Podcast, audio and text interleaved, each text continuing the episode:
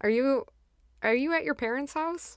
Yeah, I have my vaccine tomorrow morning and it's in the town where my parents' house is, so I decided to just come back early so that I didn't have to drive in the morning, but yeah, um and uh first things first that I want to get out of the way. Oh.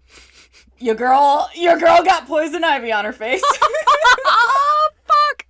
Oh my god, so what is this like the fourth time you've had poison ivy on your face?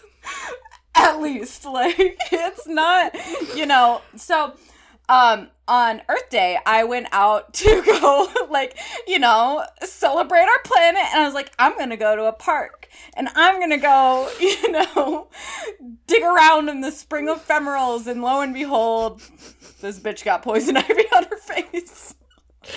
Oh, so. My fucking god. Yeah. I know. It is so uncomfortable. Like, oh my god. Like, I can't sleep at night because my face is just like, it's so disgusting. And it's so like, oh man, I'm just so ready for it to be gone. But um I especially need it to be gone because I have interviews next week.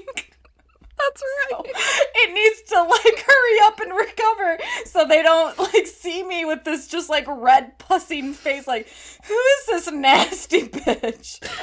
Well, So, I mean it's a great yeah. story if you need to tell it, It is. like you got it poison ivy while celebrating Earth Day.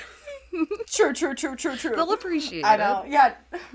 Um, trust me as your sustainability coordinator. I can identify plants.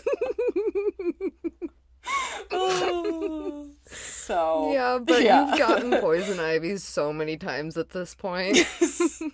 I know. It's like it would be weird if I didn't have poison ivy on my face right now. It's just like when you break your wrist before some big event that we need, like before we go backpacking or before we move furniture. so ridiculous. I'm just the most inconvenient at timing out these these things that I keep doing, but yeah, I didn't want you to think like cuz my lips up my lips a little bit like swollen and I didn't want you to think like did she get lip filler? Like You why does know her I- face look so weird? I would not expect that. The first thing I would expect is poison ivy. oh good.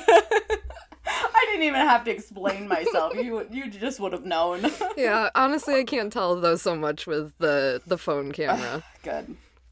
Okay, good. Because yeah, I'm trying to trying to keep a distance. Yeah. oh man. Well, But uh did you do anything for Earth Day? uh, I I worked. I'm pretty sure was that a a weekday? Uh it was Thursday. Yeah. Yeah, I was like Yeah. working. So I did quite the opposite cuz for work I have to drive a lot. So Oh, no. I was putting some miles on the ground. oh, that's okay. Yeah.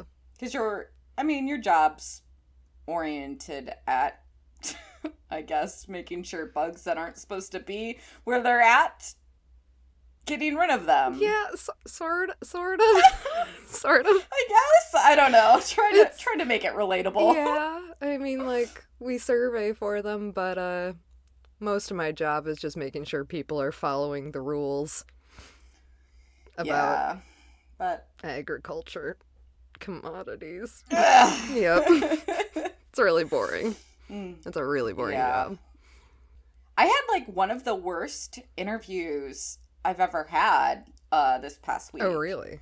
Um yeah, it was for this organization that like pretty much offers resources for other like nonprofits, businesses and like government agencies on like sustainability stuff.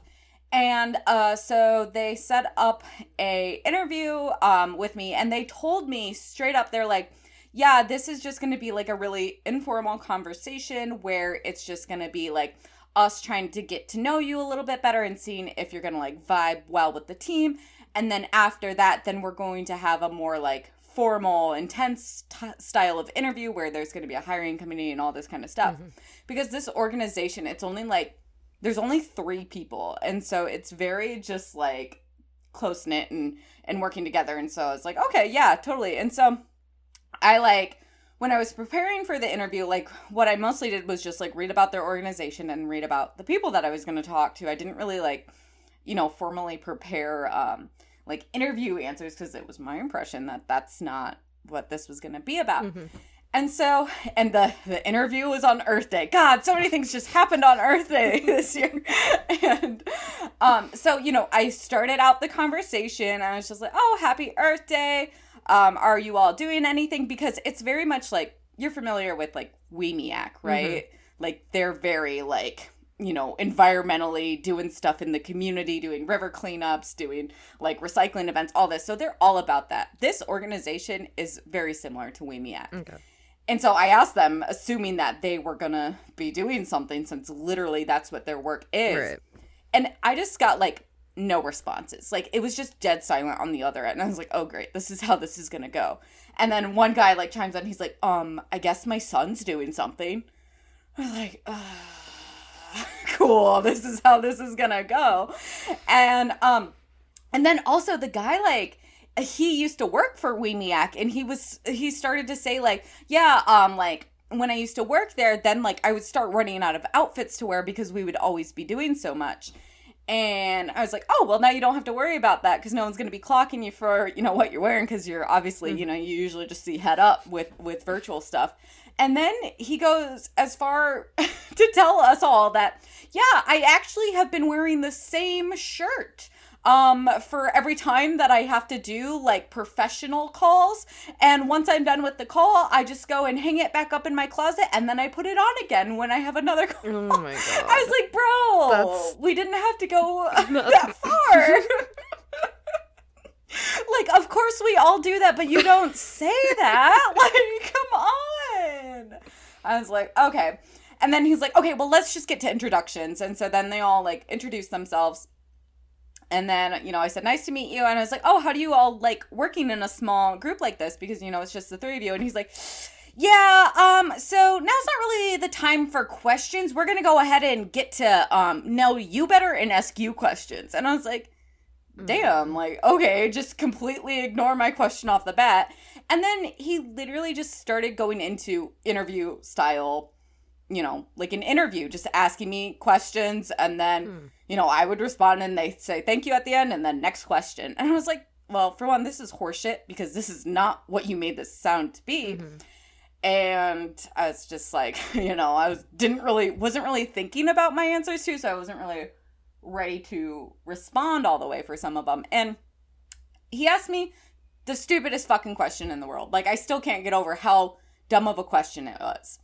Um so this organization like they're trying to be about like recently they've been trying to promote social justice. Mm-hmm. And i like i'm all for that. Like if you're going to promote social justice please do. But they're trying to make it like that's all their organization does. They want to be oh. a leader in social justice. And they just started doing this a year ago. And mm-hmm. so it's like you're they're trying to be something that they're not. Mm-hmm. And also it's they're all white. So it's like they're just trying to be a leader in diversity, equity, inclusion coming from a bunch of white people. And I'm like, mm, okay, well, something's a little off here, but Yeah. okay, whatever. And so then they were they, a lot of their questions had to do with environmental justice and then one of the questions he asked me was like okay speaking of environmental justice let's say that um, there's this heavy trucking um, company that continues to drive through a community um, what are you going to do about it and i was like i'm sorry what like can you can you rephrase this question like i don't really think i understand this and he's like um okay well like i had to ask him like several different times to like try to give me the the objective of like what i'm trying to do and why i'm doing this in the position that i'm like Right. you know applying Just, for just like that other job interview that I had where I didn't actually apparently know what the job was until after the Yeah. interview. So all my answers exactly. So I yeah. exactly. So Yeah. yeah and so i'm like ugh. And and then he pretty much just says like well you don't want this company to be driving through this community. So what are you going to do about it? Like how are you going to start that conversation? I was like um i guess i'll just like you know try to introduce myself to the guy that's driving through the community and try to understand the situation and see if we can come up with like mutual terms on how he can find an alternative route that doesn't you know impact his um you know what he has to do for his job too much and try to i guess get an understanding of why um you know, it's important that he does this and doesn't bother this community or whatever. And then um he's like, "Well, how are you going to do that? How are you going to approach them? Are you going to stand in the middle of the road and and wave them down?" And I was like, "No, I'm going to go I'm going to see the trucker's like company on his truck and I'm to um, get his email and talk to him that way. And he's like, Well, how are you to find his email? I'm like, I'm to go to his fucking website. Like, do you think I'm an idiot? Like, stop, like, trying to interrogate me about this. And then, like, in the end I, of that question, I was like, I'm I'm sorry like I I just don't think I really fully understood this question um because like I guess it was it had to do with something with community engagement. Mm-hmm. And I was like I thought that this um trucking agency was one of um you know the people that were involved in the forum and that's why I was going to be approaching them in the first place. And then he's like, "Well, that's kind of what engagement is, isn't it?" And I was like, "You condescending prick. Like oh, I was so annoyed. And then mm. and then after that, he pretty much told me, "Well, let me put you this in um terms that like you can understand." And then he's like, "All right, so let's assume that um you're trying you're you're at a bar in East Lansing and that you're trying to get that bar to um you know, start composting their food scraps." And I'm like, those are terms that I can understand. Like, thanks, asshole. Like, mm-hmm. oh, it was just so frustrating. Just like the way that they were, I don't know, just, it just felt like just blatant, like, disrespect, pretty much. Yeah. And like, he's really rude. I don't know. It was just, yeah. And I was just like, and you're supposed to be like this leader in the area to offer resources, and you can't even like make your interviewees feel like comfortable in a situation and like show them the time of day to like try to better phrase a question that's clearly a poor question mm-hmm. because like oh and then at the end he, he pretty much just said like oh well if you if you don't get a second interview like don't uh take it as you did poorly on this interview it's just uh it's a really competitive uh like uh um pool of of applicants and it was like that's something that you save save for the email. Like, don't tell me this in person. Like, you are just being a complete dick. And so I was just like livid after that yeah. interview. I was like, man, like, like fuck you all. Like, as if I want to do a second interview with your group right. and like. If that if that was trying to like get to see if we could vibe with each other, like, cool. Realize that we can't. Like, not gonna no. waste my time on this again. Like, Oh, it was so bad. So I mean, it's pretty apparent that they're not going to offer you a second interview, but in the uh, in yeah. the event that they did, that would be an easy fuck you, no, no, thank you. I know. I want them to offer me the job just so I can say fuck you. Yeah. No, but I I know that they won't because they clearly didn't like me or my answers. But whatever, they're douchebags. Yeah. So well, fuck them. That was fun. Yeah. but yeah, so I mean, so let's lighten the mood. The most exciting thing to happen to me recently is the store was out of the normal wet cat food that I buy Amy, so I had to try some oh, new shit. stuff. So I tried some random ass cans on the shelf, different, you know, flavors. And last night uh-huh. I dumped one out in her bowl. There was a whole ass like shrimp in it. Like I mean, it was, but it was part of the. It was like that was the flavor. Oh, it was part of. It the, was part. Yeah. It was a. It was a shrimp, like part shrimp flavored thing. But I didn't expect okay. to see a whole ass shrimp come out in it. Yeah. Like you know, I think it'd be all like chopped up in there. Right. And I looked at it and I'm like, "There's no fucking way she's gonna eat that." She ate mm-hmm. it. She ate the whole shrimp.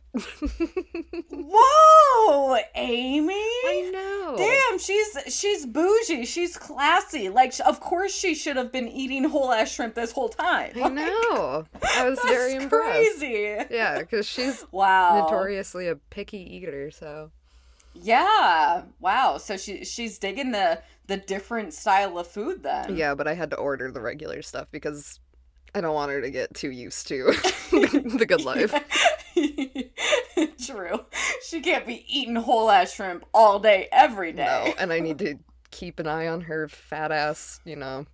Uh, the the yeah. weight. Yeah, I can't just give her everything she wants. I know. It's so hard because, you know, you just want to because they're just so cute and needy and they don't understand why they can't have more and it's just like oh because i want you to live a long healthy life mm-hmm. like oh man. Yeah, but I mean that that was it. It was just that Amy ate a whole shrimp. yeah, that should be front page news because that's big. White people. I'm Jesse. and I'm Erin, and we're the Cage Queens. Never heard of it.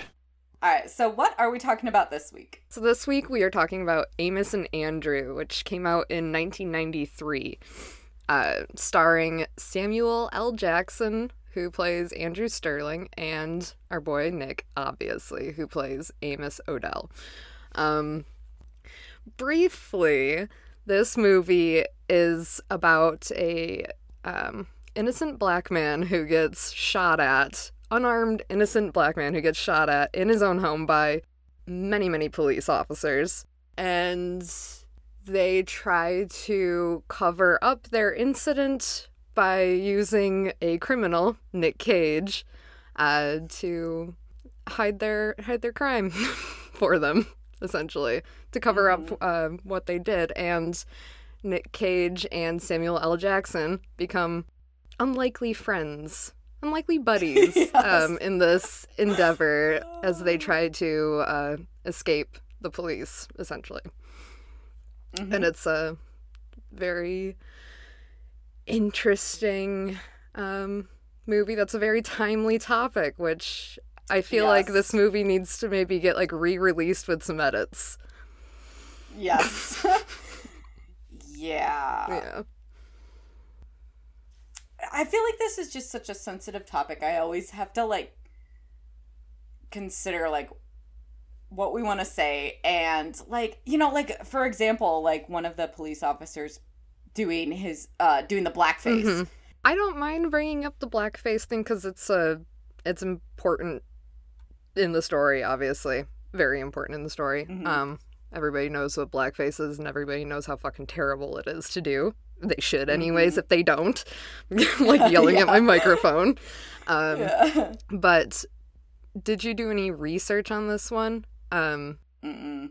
I didn't. Should no, it's it's okay because so there's a part towards the end of the movie where Nick Cage makes a ref. He's like, you know, uh, Amos and Andrew, and uh, Samuel L. Jackson um, is just like, like, don't say our names together like that, and he didn't understand or get the reference, and so what they're referring to is like an old um, radio drama, like from the, I think it's from the 40s, 30s, 40s. Like it's old, like radio drama, not radio drama. It was like a radio comedy series, drama comedy, by these white guys that I think portrayed a fictional life of black people, like poor uh, black people. And when they tried to transition it to screen, the white guys who did the voices on the radio did um they, they did a movie and they did the movie in blackface. So oh shit. yeah. And it was the movie wasn't well received um in the time. Right. But they went on to make a show and they cast they, they cast black people in the show.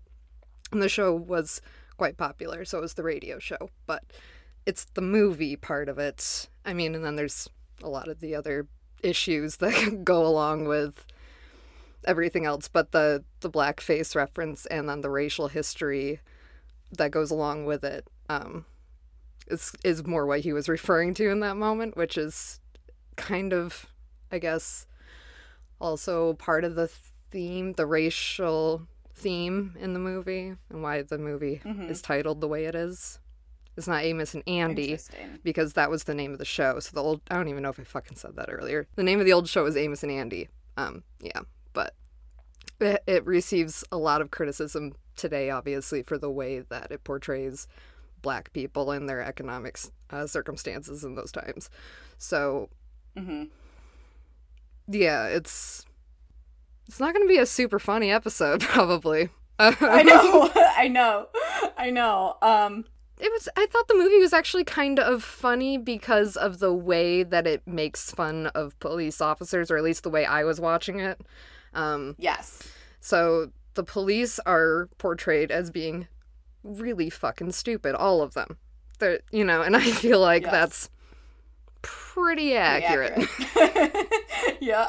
So, um, yes, I did appreciate that. Yeah.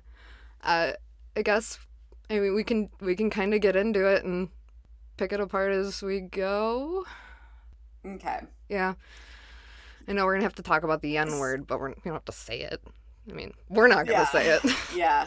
but Yeah, obviously. obviously. well, yeah, we'll we'll just figure out how we want to do this. So I guess we'll just start from the beginning where um we kind of see so Samuel L. Jackson's character is uh, moving into his new summer home and he is just like this very um prestigious person and he's also obviously black and the island that the um you know he moves into it's currently all white people and was it like was it nantucket island or do you know it was somewhere in Massa- massachusetts They don't specify what island it is, but I mean, you can put any kind of spin on that. I mean, like it's any types of those vacation islands are historically like white families always have been. Um so yeah, And so, yeah, and so he's pretty much moving into his new um, summer home, and these people that were um, neighbors of um, the people who formerly lived in that home, the Beesons. yeah, the they were going to go. Um, they saw a car in, um, you know, the uh, driveway where Samuel L. Jackson just just moved in, and they assumed that it was the car of, you know. The former occupants, Yeah, the and so they're like, "Oh, let's go, yeah, let's go, uh, let's go say hello." And then you know they they see through the window that you know there's a black man in there, and so they automatically assume, "Oh, he's he's in there, he's stealing their stuff. We have to call the police." And so Mhm, A black man trying to set up Yeah. his stereo equipment. Yeah. And yeah, importantly, his phone doesn't work right now because it doesn't get turned on until the next day because this is the first night. And his wife hasn't arrived yet. She's uh, visiting friends or family uh, somewhere else. So he's alone. Yeah, yeah, he's alone and yeah, he's just minding his own business in his own house and then the cops get called on him. And then the uh, the the situation kind of escalates very quickly. The cops are told by the uh, neighbors, which are the the Gilmans, right? Mhm. Is that their last name? Yes. Um, that they because the Gilmans thought that the um it was the kids of the Beesons. the Beesons. Let me say their name this time. they thought that the kids of the Beesons were home and that, you know, they were being held hostage by this uh, black guy. And so they're like, oh shit, like this is a serious situation. And, you know, the cops don't do any of their own like investigation to, to, to find out the circumstances of the situation. They're just believing the Gilmans. And so they're like, oh shit, we got a hostage Mm-hmm. situation. Let's bring out all the big guns. Let's bring out, you know, everyone on the unit to this area so that we can uh, take care of this situation. And, um, Well, when when the Gilmans uh, first make their call and they say that they think somebody's in there robbing the home, you hear the dispatch go out to the officers saying that there's an armed and dangerous black man in the house. yeah. Like there's an immediate like escalation from yeah. nothing to something and then it just keeps escalating from there. So the police show up and they start surrounding the house and one of them um one of the officers is in blackface, which he claims is for night ops, so he won't be seen in the dark. And uh, as they're surrounding the house, uh, the officer in blackface, Donnie, he sets off the car alarm on. Uh, should we call him Samuel L. Jackson or should we call him Andrew? Let's just. Let's just keep calling him Samuel L. Jackson because It's gonna be a tongue- be it's gonna be a tongue twister sometimes. Samuel. L. Jackson. Yeah, or we could just call him Sammy. Samuel. I guess we don't have to say his his whole name. Should we call him Samuel or Sammy? or Mr. Jackson? let's call him. Let's call him Samuel. I guess. Ah, no, I'm just gonna keep going Samuel L. Jackson. I'm just gonna, I can't. Fuck it. It's okay. Fuck it. So, so Donnie sets off uh, the Samuel L. Jackson's car, uh, sets off the car alarm, which, you know, freaks uh, Samuel L. Jackson out. And this is also, oh, after um, the Gilman's dog is barking at him through the window. So he thinks that somebody's out there um, after him. And so he's freaked out and need you know he wants to call the police but he can't because the phone's dead. And so he looks around outside to um to to try to figure it out but he has a bunch of guns drawn on him and the cops are all there yell, trying to yell at him with a broken megaphone while the car alarm is blaring. And he's trying to shut it off with his keys and the officers all start shooting at him because nobody can hear each other speak over the car alarm but they don't see that he has the car fob in his hands. They just assume that he has a gun in his hands because he's a black man who's in you know the house or and they they've been told that he's armed. So they assume that he's armed and assume that they see a gun and so they start shooting. And there's a lot of shooting and yelling and there's and the chief of police is there trying to get them to um stop shooting. And it's just like a whole shit show where everything really starts to to take off. And is it at this point when the press is there or the press is not? No the press is already there.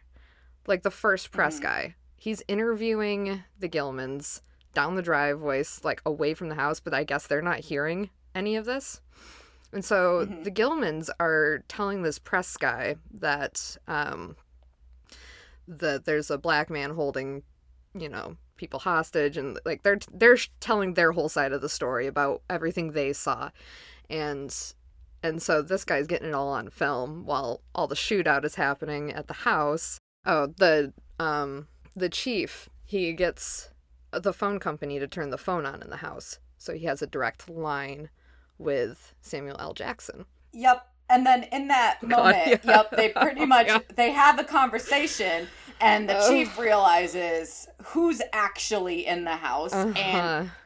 realizes the whole thing they were completely fucking wrong. right And then he kind of has this oh shit moment because he realizes how much they fucked up. And so, but uh, he also finds out in that moment that um, Samuel L. Jackson doesn't know it was the police that was was shooting at him. He just thinks that someone was shooting at him. He didn't know who. Mhm. And so then the the chief kind of thought that was an opportunity to, you know, set up this whole thing where it looks like um, someone else was doing it, and so that the police can come in and be the heroes at the end of the day. And so that's when Nick finally, you know, we get to see him Yeah. come into the picture. Yeah. So the other thing about the the police covering their tracks is it's an election year for the chief. So he wants to really save his own skin because if it comes out that he shot at um, an unarmed innocent black man in his own home, that'd be really bad. And then extra bad to find out that it's also a famous one. you know, like one that everybody yes. loves. So he's kind of an asshole. Yeah. And by kind of an asshole, he's a Yes. huge asshole, a huge a racist huge asshole. asshole. So he goes and he offers Nick a deal to go and take uh, Samuel L. Jackson hostage in the house, and then to um, take the plea bargain or whatever to to um, to give up right away, and then he'll get a ticket to Canada, basically, like a free ticket to Canada, Mm-hmm. is is the offer, and and to make him a career criminal for the police. So he takes him up on it because, I mean, he's not exactly the brightest dude. Yeah, and part of that deal was that Nick's identity wouldn't be revealed Oh yeah, to the press. Yeah. And so then we uh Nick pretty much just takes a deal, plays along with um what's going on, and then the rest of the press shows up. So the first um I guess press that interviewed the Gilmans, they were kind of just like these um very like um little like uh two man team that was just like trying to make their Mhm. way into the big league. Yeah, they listened to the police scanner uh, to get their name, Yeah. like to get their stories. Yeah, and so they were just like, you know, very small um a small operation. And so now that um, you know, Nick's brought into the game, then um, you know, the, the the big players of the of the media come out. Oh, and the chief of police, he took that tape of the Gilman Yes. interview. Very importantly, Yes. he took that, um, which was that violation of First Amendment rights. And he's Yeah. like, Fuck the First Amendment. Yeah, so we just continue to see how how bigger of an asshole this chief of police is growing. Like his gaping is- asshole. it's out of control. It's turning into a black hole. Like nothing can stop it. Uh, but um, and so um, the press comes out, and then um, you know Nick Cage is playing along uh, with the story, and then he actually turns on the TV um, inside the household, and then you know he sees this media coverage Mhm. that shows his face as the person that is um, the criminal, and then he's like, "Well, shit, he broke the deal, so now."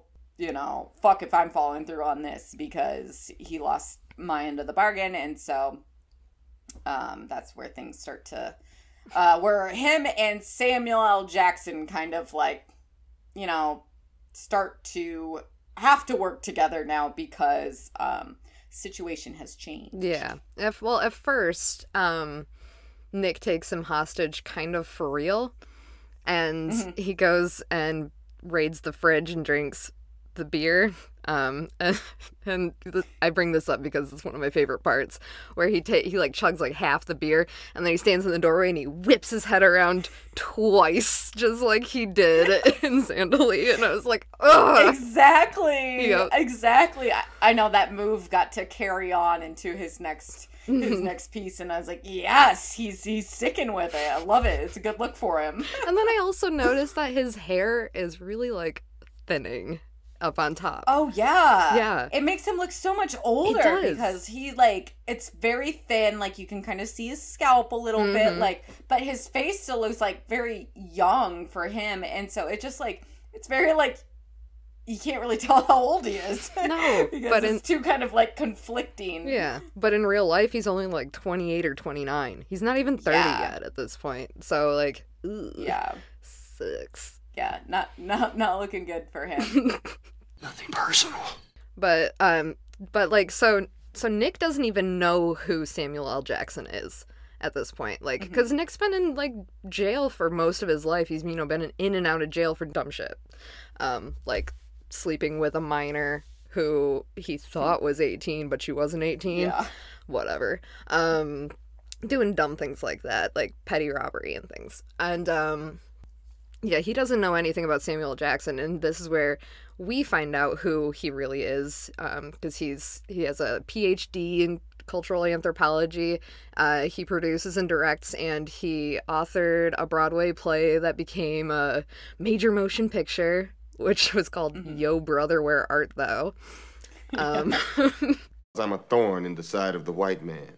So Nick doesn't know anything about him, and uh, he kind they kind of start to figure out what's going on, or or they're trying to figure out what's going on. They know that there's something not right, so they're both trying to escape the the situation. Yeah, and so then that's when um so Nick kind of lets the the chief of police knows like the deal's off, so he goes outside and he makes his demand for a million dollars and a helicopter, That's and it's yeah, and then he's like he says Thank you. at the end, Yeah. and, um, so polite, and um so it, it's pretty much just like a stall tactic because they got to figure out like how are they gonna escape, Mhm. and um the the chief of police is like. Ugh, fuck this! I'm just gonna go in and shoot them both. Like I don't care. Yeah, this is this is where um we first first get our N word um from the chief. Also, uh, Yeah. he um he plays it off as he's putting on a show um to make the scene more believable because he's still trying to to uh cover his own ass, you know. He's still trying to play Nick as the criminal. Uh, and he says like why don't you go ahead and shoot him? We don't want him on this island anyway. And so he says that and uh he like hits Nick in the gut with his rifle and turns to Samuel L. Jackson and he goes to start apologizing for the comment that he said and Samuel L. Jackson just like whacks him across the head with a frying pan and like knocks him to the ground and has his famous um line which I, I can't say but I could drop the clip in right here Nigga that! yeah. So now like Nick is desperate to to save his own ass as well and uh they escape out like the back of the house together. Yeah, and in that moment, so they um they tie the the chief up, and then when they're doing that, they see that that interview tape is in his Oh. jacket, and so Nick just kind of snags right. that and says, "Eh." Um, and so then they escape out the house, but then these dumbass uh police are still surrounding, you know, the original house that they were in, and um, it's just the chief like you know locked up in there and.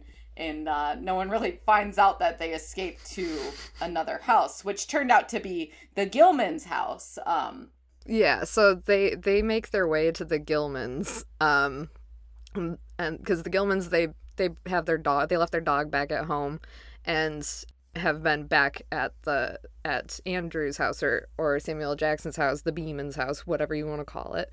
Um they've been there with the press and the police uh, watching the whole scene. Well, what if I told you we weren't in the house? So they're like at the they're at the Gilman's house and they're uh, looking for the car keys to take the car out of the garage um, to escape because Nick doesn't know how to hotwire a car. He's not that type of criminal. Um, yeah. so they're looking for the keys and they're like up in the Gilman's bedroom and they're like, um, oh, I missed the part with the dog, um, where uh, Samuel. Jackson he won't pet the dog Oh yeah because yeah, uh, he thinks it's a racist dog. I mean, it's a fair assumption. It was barking at him from uh, Yeah. outside the house, and Nick turns like with that look of bewilderment. He's like, Dogs are colorblind. like very Yes. seriously, like, how could he possibly know if you're black? yeah, yeah, exactly. The conviction with which he said it just really got me. Um, Yes, yes. but uh, Samuel L. Jackson and the dog end up becoming good buds after after he pets the dog and and uh, yes. everything. The dog is literally by his side from then on out. Like Mhm. the dog, like Samuel Jackson leaves the house. There's the dog running by him right next to him. It's like it was very cute to see their their their bond. Yeah, but they found a bunch of in up in the bedroom. They found a bunch of um, like dildos and sex toys and like kinkware and stuff like that, and and they they seemed pretty disgusted, which um, was Yeah. was kind of funny. But yeah, one of the the jokes with the Gilmans is that they're living on this l- white liberal island, um, but Yeah. it's they're not as liberal as you want to think they are or as they they believe they are so like they are they like super sex positive they smoke pot like they do all these things but they're also fucking racists you know? Yes, until exactly. yeah until they find out who was in the house um and then they're huge fans. But while they're looking around the gilmans come home because they have to let the dog out or check on the dog. And nick it was like right before that nick orders a pizza. I fucking forgot that. Damn it. Yeah, so he he orders a pizza, but really he's ordering it just to get a vehicle so that they can escape from. But yeah, so the Gilmans uh they come home and they're like, "Oh shit, like um you you're here. Like this is a this the hostage situation moved from uh, one house to the next." And then, you know, they find out who Samuel L. Jackson actually actually is and they, you know, you know, then they pretend like they're not fucking racist. But then um, Nick Cage like says, "Hey, your your name sounds familiar," and then he pulls out the tape and he's like, "Hey, this is where this is where I've seen your name." And then uh, they're like, "Oh shit, don't play that tape!" And then you know he he plays it in front of everyone, and so then you can see kind of the true colors of the Gilmans, and it was just a really it was a good scene, a good like uh, you know karma scene, like hey, what come, goes around comes around. What's on this, Phil? Something kinky? Yeah, so the pizza arrives. Ah, Um, yeah. while the while the while Samuel L. Jackson's watching the tape, I think. Um, so this pizza arrives, and it's a seventeen year old girl on a scooter who had been following like her and all her coworkers. You know, like this is a big deal. Everybody's watching the news right now, so everybody knows what's going on. And so she recognizes Nick Cage and is kind of um, starstruck in that really gross way. Yeah. you know how people like fall in love with serial killers like the ted bundy thing you know Yeah. like people are really attracted Exactly. to to that type of thing so she's 17 and dumb and like flirting with him and he's like kind of upset because she rode in on a scooter. I know.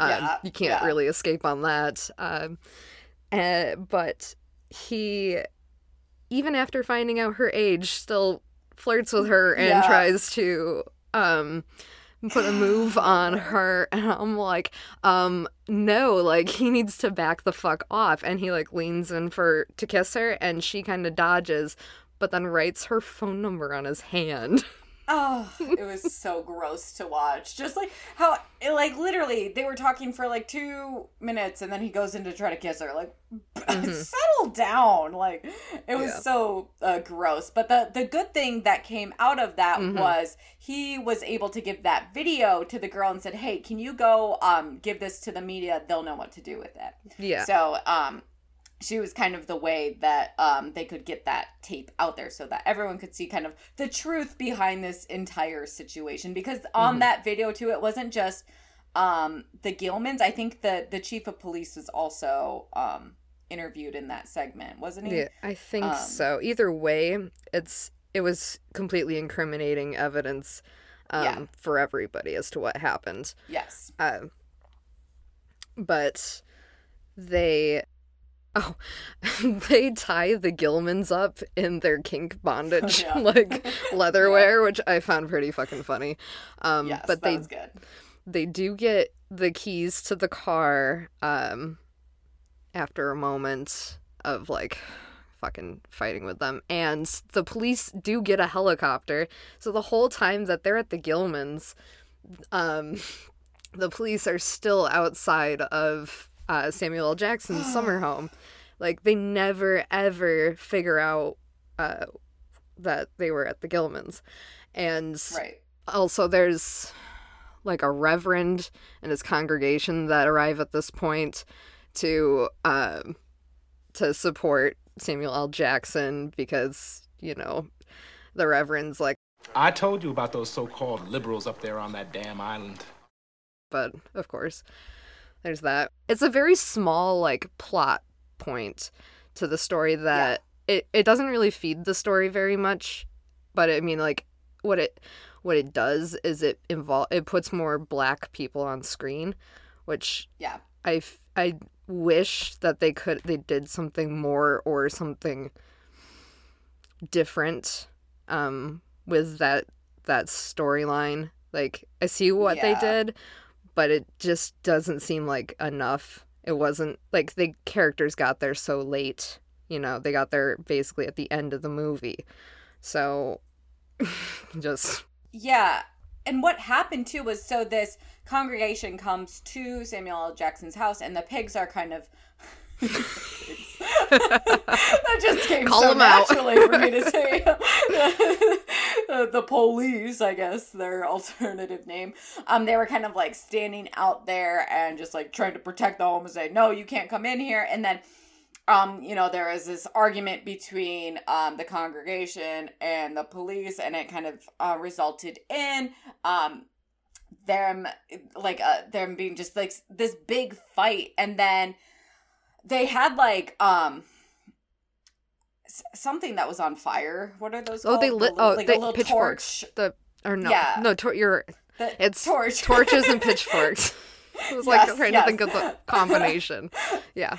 Um, and so they had torches, and then uh, you know, in the midst of their brawl, um, they accidentally uh, like set the curtains on fire of Samuel L. Jackson's house, and then the whole thing went up in flames, and then Mhm. everyone's just like, "Oh shit, we got to get out of here." And so it was kind of just this very like uh chaotic end to that and then after um that kind of happened that's the last time we saw the whole group and it just felt like a very like i don't know Yeah.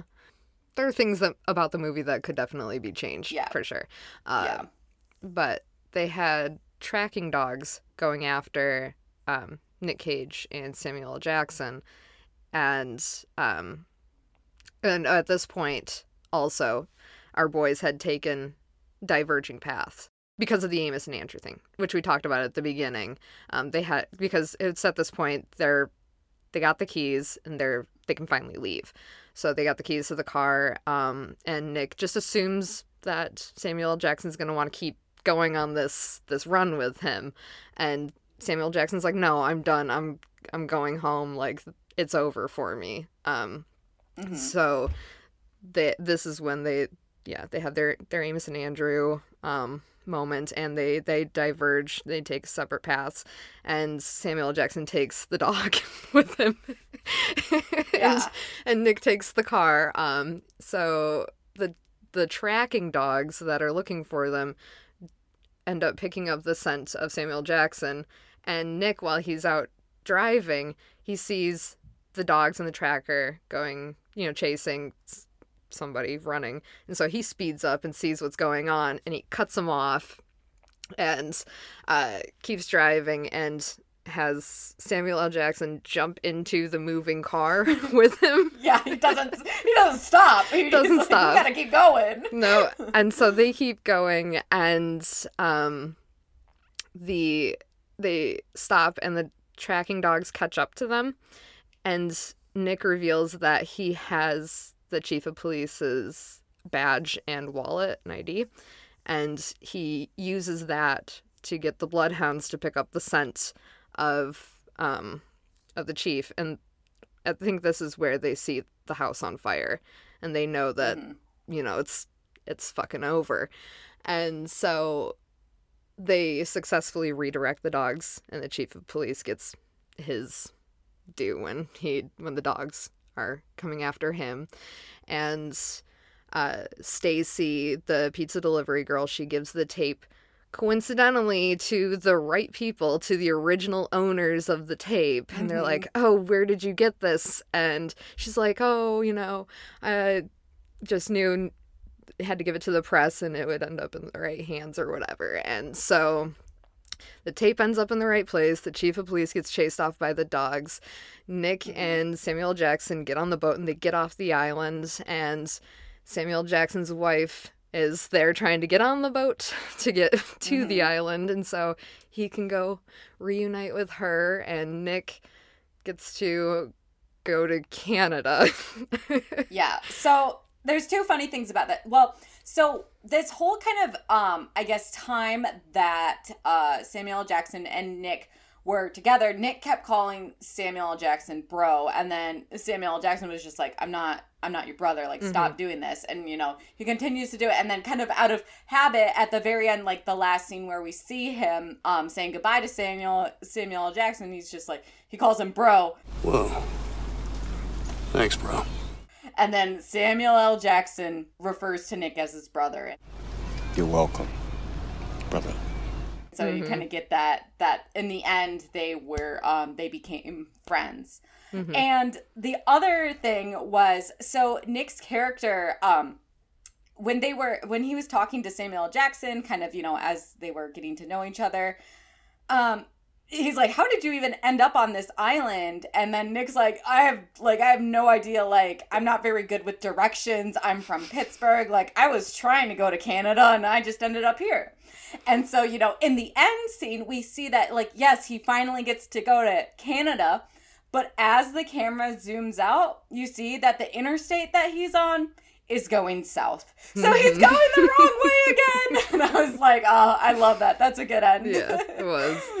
Yeah, the ending was very lighthearted, obviously, because Yes. it's supposed to be a comedy. Um, it's a very dark subject, but yeah, it is supposed to be a comedy. So when Samuel Jackson reunites with his wife, um, he basically tells her jokingly that the house is going to need some more work than they thought. Yeah.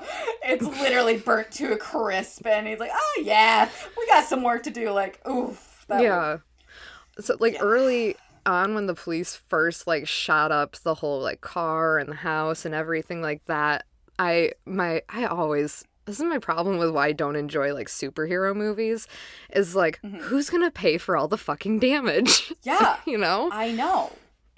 like especially in superhero movies like how many times do they destroy major cities like The entire town, yeah.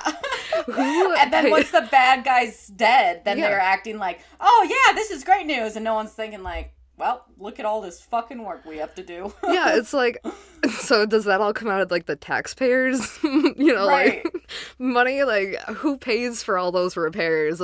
I mean, it and maybe it creates a lot of infra- infrastructure jobs and construction jobs. Yeah. I guess. hey. But, like- I guess. Christ. Yeah.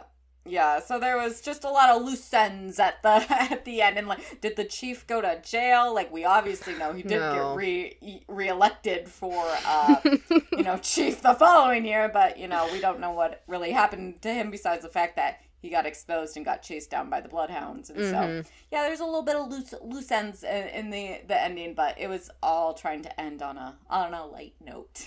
Yeah. Nacho cheese, Mr. Sterling. Overall, I thought it was like a, it was a pretty good movie, aside from how, uh, like the just the the political climate that we're currently in and Yeah. how that this movie really like it echoes and then also just makes you really uncomfortable to think that in the 90s they could make something like Yeah. this and have it be really uncomfortably like still true um yeah, exactly. so there's that aspect uh it was better than i thought it was going to be um hmm I'll give it that.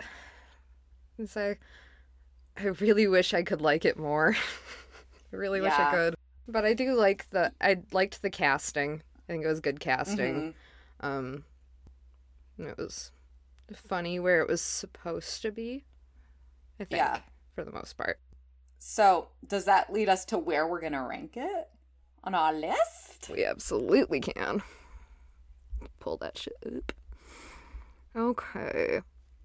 All right. So then I guess are we thinking this is going to be high up on the list, middle of the list, or like what are your overall feelings on it? I feel like it could be middle of the list. Just because Yeah. I thought the casting was good. I thought that there were moments where it was funny. Um, but there are just like things that I was not a fan of, and so Mhm. then I wouldn't rank it terribly high. Yeah, things that don't hold up well today. Um Yeah. So like where is um like the uh shit, what's that movie called in the 1920s? oh, Cotton Club? Yeah, I would rank it around there that um Okay. segment of our our list. Would it be above the Cotton Club or below it? I would probably put it above it. Okay, so then let me read from bottom up above Cotton Club. All right. Okay. We got Cotton Club, Peggy Sue Got Married, Wild at Heart, Valley Girl, Racing with the Moon, Birdy, Raising Arizona, and then a few more, but I don't think we're going to go any higher than that. Yeah. Um so, I kind of I kind of want to put it above Peggy Sue Got Married. mm-hmm. I Yeah. think that's a good spot for it. I I kind of like it more than Wild at Heart.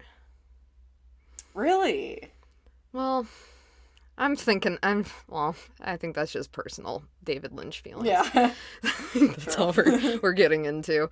I, yeah, I- have a real big problem with like fandoms, and I think David Lynch has a type of fandom about him, especially with Twin Mm. Peaks. Um, oh, and that's I think that's my problem. I know I'm just and my problem with like Marvel movies and literally everything that's popular is they just yeah. really hate fandoms. yes, I agreed. Um, well, I'd be okay with it if you, you want to either put it above Peggy Sue or Wild at Heart. Doesn't matter to me. I'm gonna put it under Wild at Heart and above Peggy Sue. I think that's fair. Cool. Fuck, what was the movie? Amos and Andrew. I know we did. We didn't even like. We said their names like once. Yeah, well, in my notes, when I refer to characters mostly, well, whenever I refer to Nick, I just write NC or I'll write Nick when I'm just talking about Yep. him. And then for if there's like a co-star, I will usually abbreviate their name some way too. And so like for Samuel L. Jackson, I just wrote SLJ. And so Mm-hmm. yeah, right. like I never, yeah. I know. I feel like I always refer to them in my notes, as, especially if like it's a very um notable actor actress. Like I just talk about their name as their actual name versus their character's name. hmm Um, but I don't know. He just has such a cool name. It's just so much, so much fun to say that it was better than his character's name. Yeah. Gets me every time. All right. Well, what do we have next? Next, we have Red Rock West. It's Oh, a boy. crime drama and thriller. So, its description is Upon arriving to a small town, a drifter is mistaken for a hitman. But when the real hitman arrives, complications ensue. I like this. I mean, I like it. So the idea of it. I haven't watched it yet. So, it looks like Nick Cage plays the um the drifter who is mistaken for a hitman. Okay. and I don't see anyone else that Ooh, Laura I Flynn Boyle. recognize. Lara, Lara Flynn Boyle. She's famous. What have I seen her in before? Oh, I've seen her in Wayne's World. Oh, She's, classic. oh, you know what? She's also in Twin Peaks. Oh my god. Yeah. No. Yep. Well, that'll be a exciting one for next time. Yeah, real thrilling. I know this is a DVD one, so Yes, it is. So, yeah. So anybody who wants to watch it, Make sure you purchase it. well, we'll tell you if it's any good and worth purchasing. So Yeah. maybe just listen to our review first. yeah, exactly. All right. Well, I guess later, bro. White people